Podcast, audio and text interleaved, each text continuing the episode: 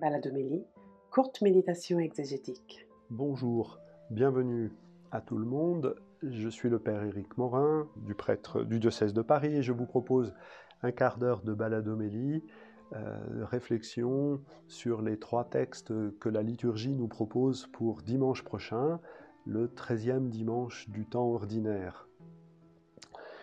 Euh, tout au long euh, de ces lectures, nous allons pouvoir méditer sur la vocation, c'est-à-dire sur le fait d'être appelé par Dieu et sur la nécessaire liberté qu'il y a euh, pour euh, répondre à cet appel. Le premier récit du livre des rois est le récit de la vocation d'Élisée par son euh, maître Élie qui le voit et lui jette son manteau et euh, attend que Élisée, après avoir embrassé son père et sa mère, avoir offert des sacrifices, accepte de le suivre. Le manteau, euh, dans ce texte-là, est le signe distinctif du prophète. On retrouvera ce manteau euh, au deuxième chapitre du deuxième livre des rois, quand Élisée deviendra le successeur d'Élie en le regardant dans son ascension, mais c'est autre chose. Mais qu'est-ce qui lui restera après l'ascension de son maître? Le manteau. Et le manteau, c'est le signe qu'il a maintenant investi. Euh, comme il s'est revêtu du manteau, il est investi de la mission et de l'autorité de son maître Élie. Euh, ce qui est frappant dans ce texte, c'est qu'Élisée prend le temps. Il prend le temps de saluer ses parents, alors on, connaît les phrases de Jésus, d'ailleurs on les va les entendre dans l'Évangile, euh, et donc il y a un décalage sur lequel il nous faudra revenir. Euh, il prend le temps de rendre grâce. La réponse à Dieu, telle qu'elle est manifeste dans l'expérience d'Élisée, exige, impose d'assumer son histoire euh, et de ne pas l'effacer. D'accepter la rupture, peut-être, bien évidemment, il va y en avoir une, mais sans effacer l'histoire qui a conduit à entendre l'appel de Dieu. En fait, quand on remet ce passage dans son contexte, on s'aperçoit que c'est davantage Élie qui est à l'épreuve. Dans le passage d'avant, il était à l'Oreb, la montagne de Dieu, le Sinaï, et il a déclaré par deux fois qu'il était tout seul. Et Dieu lui a répondu qu'il n'était pas seul, qu'il y avait 7000 personnes qui n'avaient pas fléchi le genou devant Baal, et qu'il allait recevoir un disciple, Élisée, fils de Shaphat, et puis d'autres choses euh, au niveau des rois araméens. Mais quand euh, Élisée dit à Élie, Laisse-moi embrasser mon père et ma mère, puis je te suivrai, celui qui est mis à l'épreuve, c'est Élie il doit bien accueillir que cet homme est bien le disciple et successeur que Dieu lui donne. Euh, c'est pour lui un, temps euh, où il doit constater que c'est bien Dieu qui décide, c'est pas un coup de tête euh, d'Élysée, c'est pas ils se sont trouvés sympathiques et ils sont partis. Dans le temps de la réponse, il y a bien la reconnaissance de part et d'autre de Dieu qui est à l'œuvre, à la fois parce qu'il appelle et parce qu'il donne progressivement la liberté de réponse à son appel. Ce terme de la liberté à l'égard de Dieu est extrêmement prégnant dans la deuxième lecture, un extrait de la lettre aux Galates qui se trouve à la fin de celle-ci, où il s'agit pour Paul d'essayer de caractériser justement euh, la liberté qui nous est donné. La première phrase est extrêmement marquante et significative, c'est pour que nous soyons libres que le Christ nous a libérés. Il y a une libération en vue d'une liberté. Euh, l'arrière-fond de cette phrase, c'est euh, l'Exode. Le peuple de Dieu a été libéré de la férule de Pharaon, mais il n'est pas encore, pendant les 40 ans de traversée au désert, il n'est pas encore sur la terre de liberté, euh, la terre promise. Et donc il y a une libération en vue de la liberté. Celle-ci est donc un, dynamisme et un, et un chemin. Qu'est-ce qui pourrait nous faire revenir en arrière? Dans ce texte de la lettre aux Galates, il y a cette opposition entre la chair et l'esprit.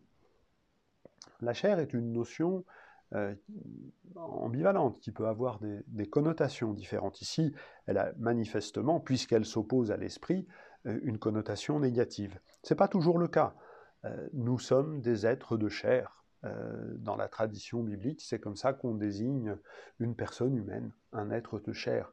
Nous sommes certes des êtres animés, nous sommes des êtres spirituels, mais nous sommes aussi des êtres charnels. Le nier n'aurait aucun sens mais c'est quand nous nions être également des êtres spirituels que la chair devient, devient antagoniste à l'esprit. La chair, telle qu'elle est, euh, le terme est utilisé dans ce passage, la chair désigne l'être humain replié sur lui-même, recroquevillé sur lui-même, et rien ne peut plus le, euh, le dénouer d'une certaine façon. Euh, la marque de cela, c'est cette convoitise de la chair, l'expression convoitise euh, qui caractérise même l'expérience de la chair. La convoitise, c'est une manière de posséder ce qui nous est donné en ayant oublié que c'est un don. Et donc en se privant, euh, en s'interdisant l'action de grâce, la reconnaissance. On est tellement replié sur soi-même que tout ce qui passe sous la main est à nous sans avoir conscience que cela nous est donné à relire le livre de l'Exode, c'est bien la convoitise qui est euh, euh, le mal que Dieu combat euh, pour que la manne soit toujours reconnue comme don de Dieu, pour que l'eau jaillissant du rocher soit toujours reconnue comme don de Dieu. Et Paul, dans la lettre aux Romains, dit que l'unique commandement, c'est tu ne convoiteras pas. L'Esprit, quant à lui, il nous fait entendre l'appel de Dieu tu aimeras ton prochain comme toi-même. Euh, il nous fait entendre l'appel parce que euh, le texte le dit explicitement, dans toute la loi est accomplie dans l'unique parole que voici, non pas dans l'unique commandement, mais par, par le don de l'Esprit, les commandements deviennent une parole qui nous est adressée et qui nous appelle. Tu aimeras. Euh, bien évidemment, cet indicatif futur, tu aimeras, a une valeur impérative, mais elle ouvre l'horizon. Tu aimeras. Hein, voilà. Euh, et, c'est cette phrase-là, c'est cet appel-là qui nous arrache à la convoitise. La convoitise, c'est de ne pas voir que le prochain nous est donné pour être un frère, une sœur dans l'alliance. Et pourquoi tu nous les as donnés? Eh, tu aimeras, nous dit Dieu, et c'est l'Esprit qui nous fait réentendre cet appel euh, et qui nous fait réentendre que le don de la vie, il est fait pour que nous aimions. Autre chose importante du don de l'esprit euh, comme don de la liberté, euh, c'est que Paul parle du fruit de l'esprit dans le texte qui est là. Hein. alors que dans, dans, le paragraphe d'après, il y a les œuvres de la chair, hein, les œuvres de la chair euh, elles sont pécamineuses, mais il y a l'unique don de l'Esprit euh, qui est à l'œuvre, parce que l'Esprit Saint actualise l'unique don de Dieu pour une expérience de liberté, qui nous permet à la fois d'accéder au Père et en même temps d'accueillir le frère.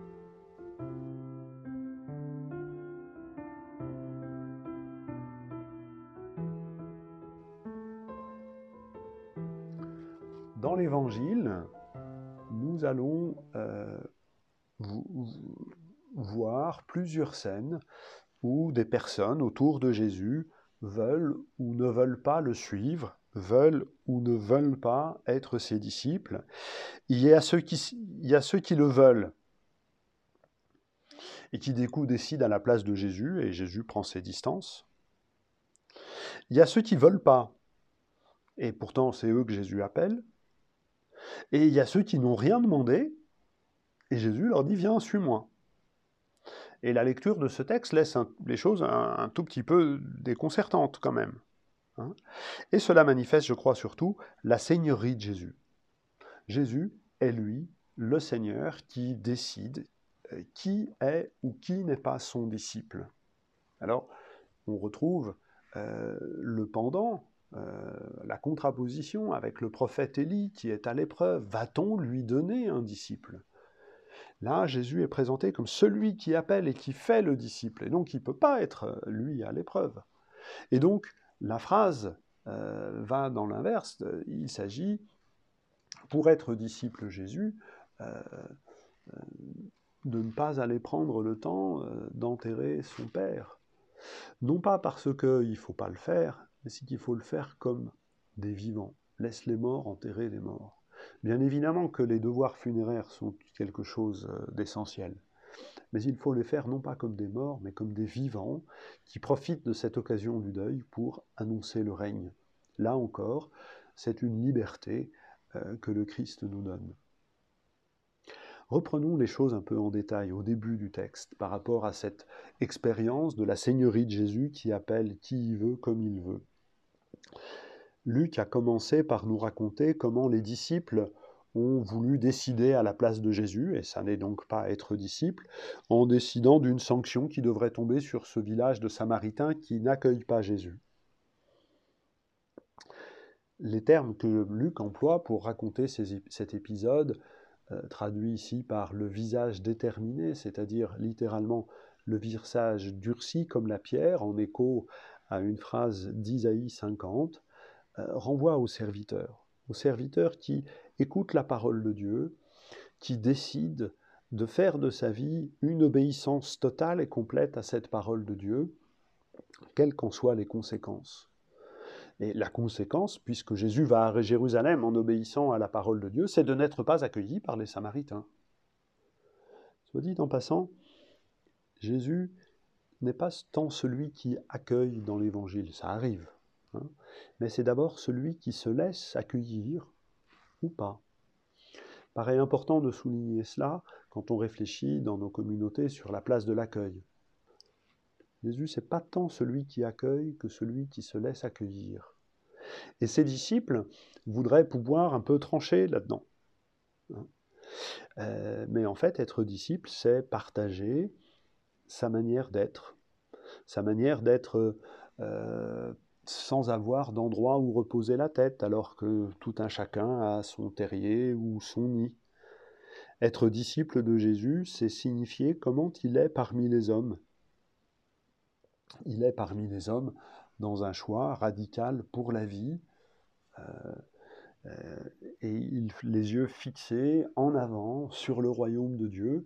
La petite parabole finale, petit exemple final, euh, nous rappelle qu'à cette époque, le, bois étant chose précieuse, celui qui mettait la charrue en regardant en, arrière ne prenait le risque qu'en heurtant une pierre, le soc de charrue n'exerce une force trop importante sur euh, le bois qui constituait la charrue, et donc que l'on casse le bois.